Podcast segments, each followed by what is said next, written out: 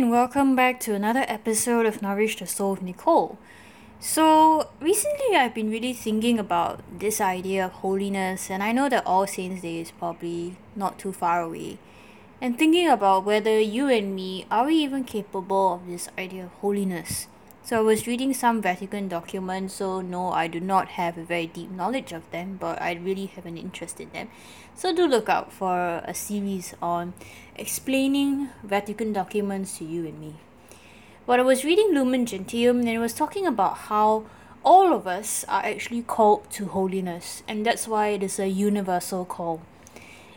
It called to mind this particular Bible verse, Matthew chapter 5, verse 48 where it is said that, Be therefore perfect, just as your heavenly Father is perfect. And it made me realize that a lot of the times we are always caught up with this idea of perfection. We always don't think that we are good enough. We always think that we need to change, we need to be different. And we always hold ourselves to very high standards. Not too long ago, I also thought that holiness was just something that was reserved for saints. All of these holy people all of these people who are able to control all of their desires and their temptations and to flee from sin. But then recently I started reading this book recommended to me by a friend about how a lot of these saints actually did not start from very holy beginnings as we might think. Actually, a lot of them started from being very deep sinners. For example, St. Paul came to faith only when the Lord struck him from his horse. And remember, he was a persecutor of Christians, but he went on to become such a fiery, fiery disciple of Christ.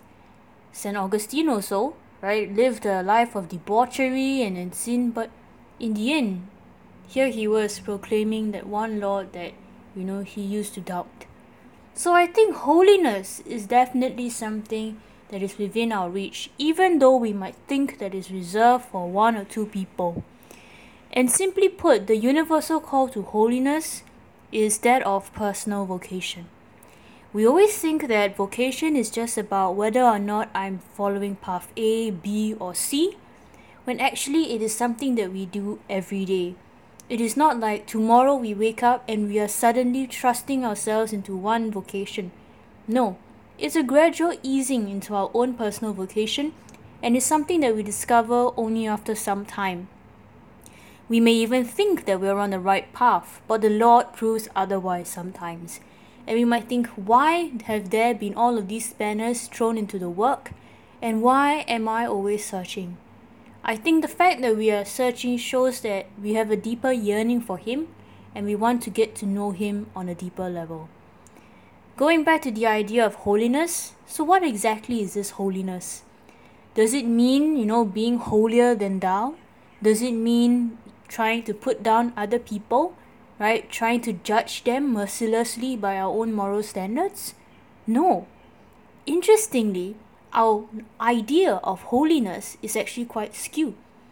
This idea of holiness is actually very, very much different from judging people, much like a Pharisee going around and judging people, condemning them, right, subjecting them to gossip, that is definitely not the type of holiness that the Lord is talking about.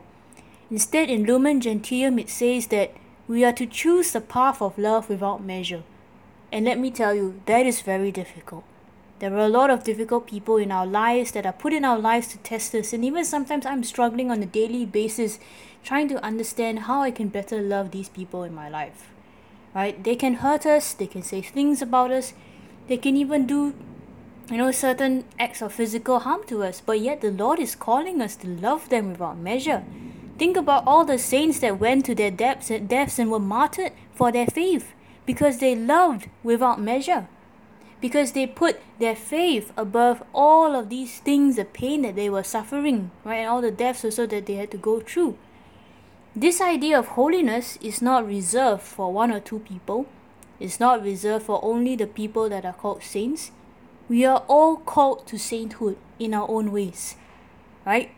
We are all called to sainthood in our everyday lives. The idea of holiness is not for a privileged few. It is for everyone, as in Lumen Gentium it says, for the people of God, and that is you and me. I hope that you know, as we start to think about holiness from a new perspective, we can also discover our personal vocation and also meditate and contemplate and to hear His voice as to how we can also choose this very difficult but definitely worthwhile path of love without measure. Thank you and God bless.